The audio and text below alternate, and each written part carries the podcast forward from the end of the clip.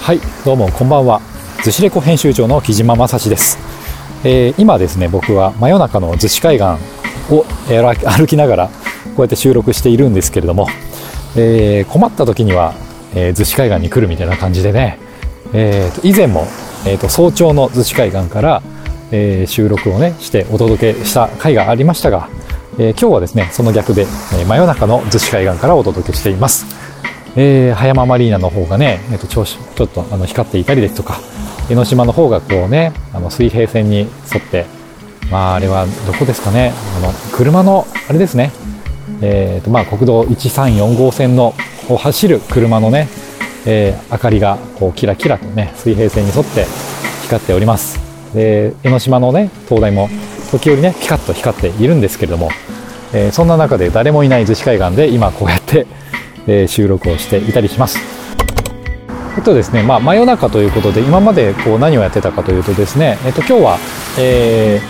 ー、10月の24日25日土日ですね。はい来週末に、えー、とも迫ってまいりました。池子の森の音楽祭という逗子の野外音楽フェスティバルの、えー、チラシフライヤーですね、えー、そちらをですね、えーとまあ、逗子周辺の学校のね全クラスにこう配布できるということで、えー、とそれをね、えー、と全クラス分にこうね、えーとまあ、仕分けというかまあね1クラス30人前後ですけれども、えー、全クラス分ね全学年の、えーまあ、全校の分を、えー、と何千部というチラシをねちょっとあの、まあ、実行委員のメンバーとともに、えー、と仕分けをしていたというわけです。はいこれがねあのなかなかいいフライヤーになってまして A4 サイズなんですけども、まあ、紙質もね結構いい感じであの何よりね、えー、とデザインが最高です、はい、表のグラフィックもねちょっとね部屋に飾っておきたいような感じでね。はい。田中健太郎さんというアーティストがね、えーと、手掛けてくださった、えー、今今年のビジュアルなんですけれども、えー、これがまたいいんですよ。はい。ぜひね街中でこう見かけたりとですとか、えーと、逗子市内のねいろんなお店とかなんかこうねいろんな場所でこうね配布されてたりするのでもしよかったら手に取ってね、はい。えーと、告知の方ご協力いただければと思います。はい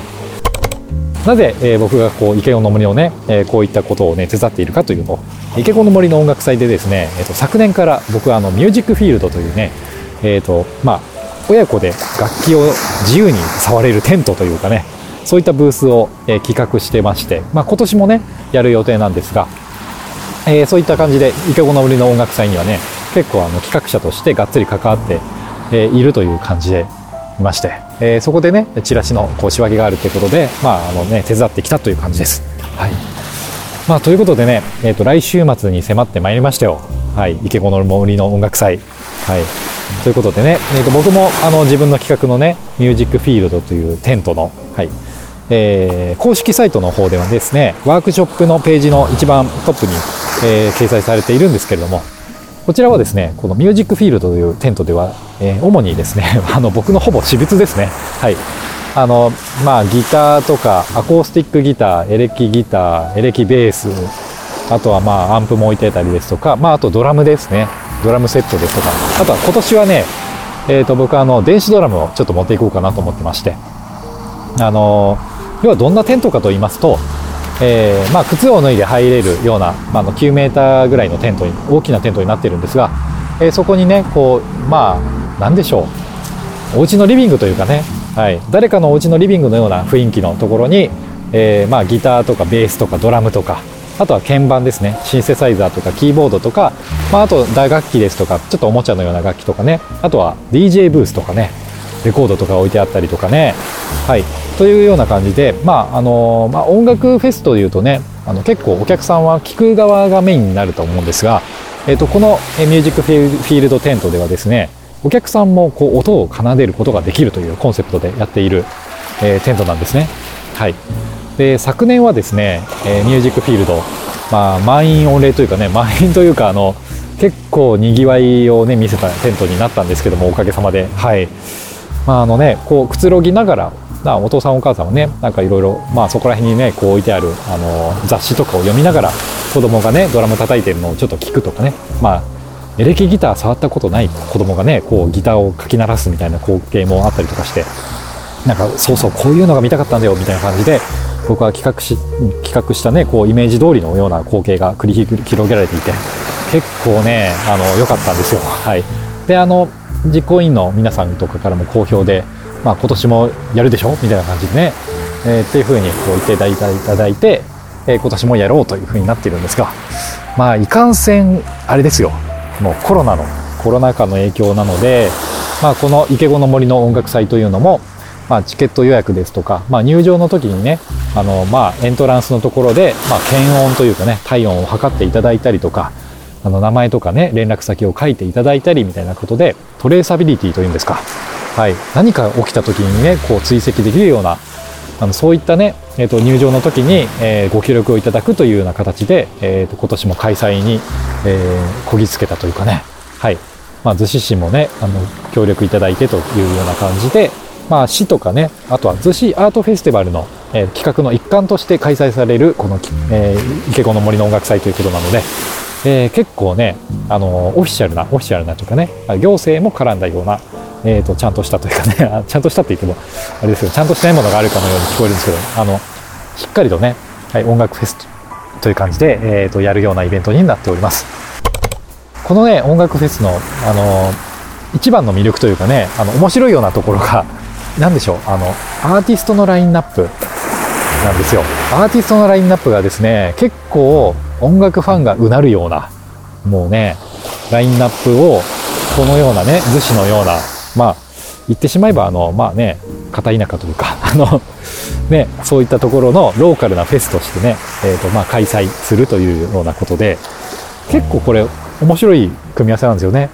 であの冒頭に申し上げたようにあの、まあ、この池子の森の音楽祭のねフライヤーまあ、印刷されたね A4 サイズのチラシを、まあ、あの逗子とかねあの葉山かな？逗子葉山あたりの学校にねこう全校全クラス配布していただけるっていうことになったということででもその配布されるチラシの裏にはですねあのシアターブルックバンドですね。シアターブルックの佐藤泰治さんが出るよとか、まあ、あとねナンバーナインナンバーナインオーケストラというねもうこれもあの知る人ぞ知るというかねあの結構音楽ファンはにやりとするようなラインナップですとかあとね近田春夫さんの、えー、まあ、ユニットのルナさんですとかまあね結構あの、まあ音楽好きがうなるようなラインナップの入ったチラシをねあの、まあ、小学生とかが あのクラスでね配布されて見るわけですよ。これもしかしたらねあの先生がねこう配ってまあねあの黒板の前の席の人がねこう後ろの人にこう1枚ずつ回していくみたいないわゆるこう小学校でよくあるような光景ありますよね。そんな感じでこうねフライヤーが配られて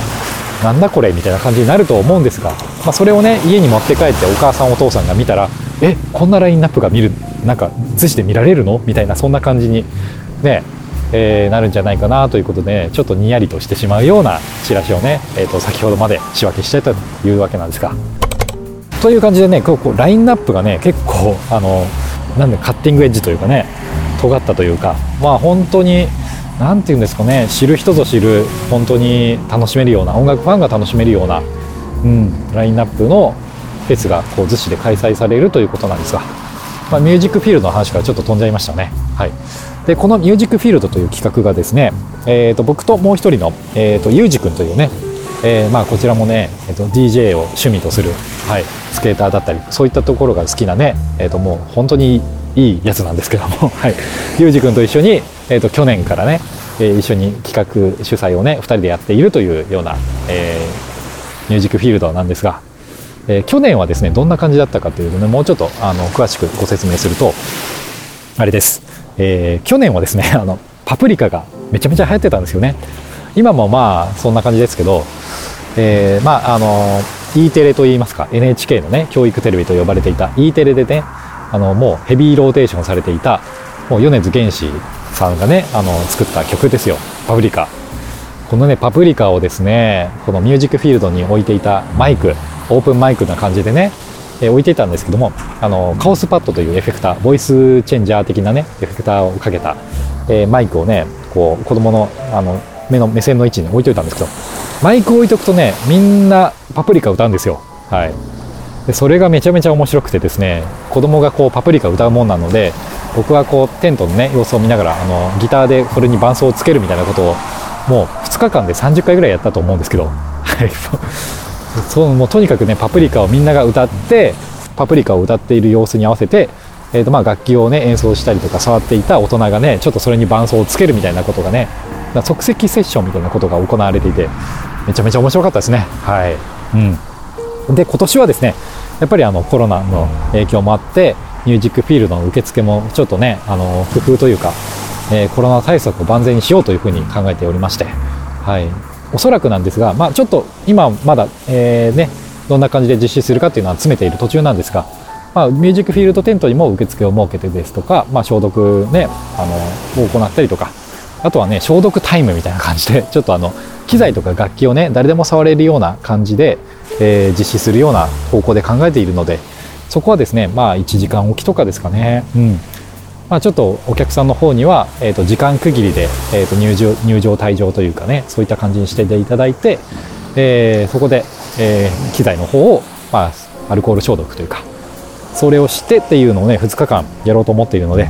まあこれはねあの去年よりもボランティアスタッフというかね人手が必要なんですよ。はい。池子の森の音楽祭というのは、まあ、ボランティアの募集っていうのをね今、えー、と募集しているんですけどもミュージックフィールドをね こうやった形で手伝ってくれる方っていうのも絶賛募集しておりますので詳しくは池子の森の音楽祭の公式サイトでねアクセスして池子森フェス .com にアクセスして、えっと、ボランティア応募フォームから、えっと、応募していただければなと思っております。はい。そんな感じで今真夜中の逗子海岸で僕は池子の森のね音楽祭の話とかミュージックフィールドの話をしているっていうわけなんですが。えっ、ー、とですねまああの逗子レコのポッドキャストこれが配信されるのは10月14日ですね。はい。えーと、どうでもいいんですがその日10月14日僕の誕生日ですね。はい。それどうでもいいんですが、えー、10月14日というのがですねちょうど1年前。はい、えー、ちょうど1年前のえー、ずしレコのポッドキャスト何をやってたかというと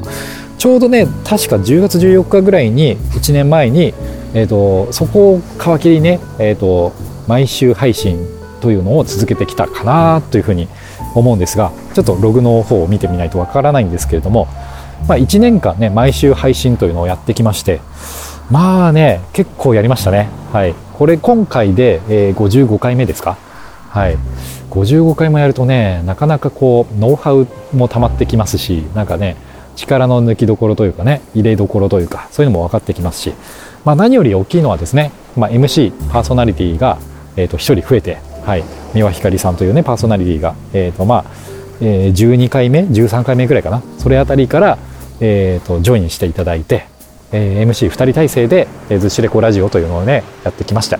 はい。いや1年間長いようで短いようであっという間ですね。はい。なんか駆け抜けてきたなっていう感じなんですけれどもまあ、ずしレコラジオというかね、ずしレコ、えー、と今後どういう方向でね、えーとまあ、あの運用というかね、えー、と発信を続けていくかっていうところはね最近も、えー、ひかちゃんとねいろいろ話しておりまして、えーまあ、ずっしりコラジオはね続けるのはもちろんなんですがそれ以外のね発信っていうのもちょっとやちゃんとやっていかないとなっていうふうな話を、えー、していました、えー、具体的にはですねあのポッドキャストばっかり、えー、やっているのでなかなかねあの何でしょうブログというかテキストの記事ですとか、まあ、そういったね文字での発信っていうのはあまりやってこれなかったなっていうふうなことをちょっと2人で話してました。はい、なのでちょっとまあ2年目というかね、はい。まあ、2年目を迎えるずしレコラジオずしレコはですね、まあ、そういった感じで、まあ、おそらくノートですね。ノートというプラットフォームでテキスト記事の方をアップしていたりとかですね、はい、ローカルの、えー、情報についても、まあ、ローカルの何でしょう。ローカルメディアの気づきというかそういったところも、えー、ノートでえー、ブログ的な感じでねテキストの方で発信していけいければなというふうに考えております。はい、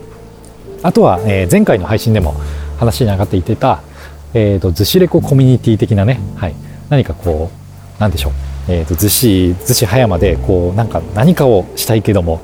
なんか知り合いがまだいないんですみたいな人ですとか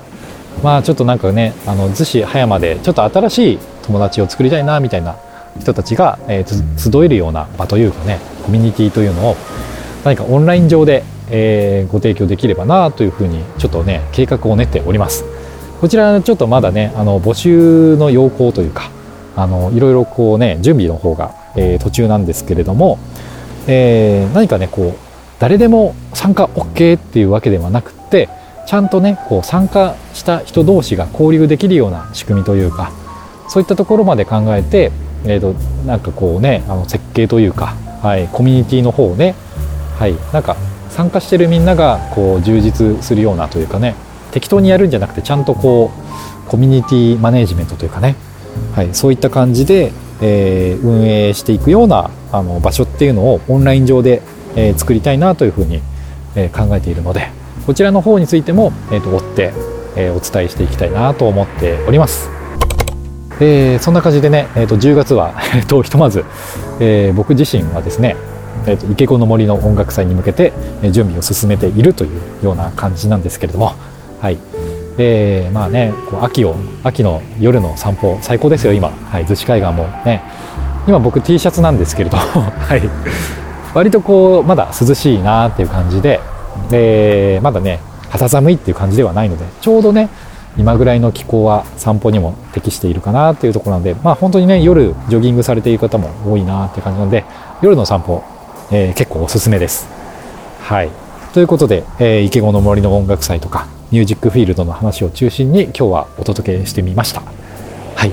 ということで、えー、また来週の配信も、え、お聞きいただけると、はい、嬉しいなと思います。えっ、ー、とですね、今週、ひかちゃんはね、えっ、と、とある取材に行ってくれているので、えそこの配信も、えっ、と、近々お届けできるかなと思っておりますので、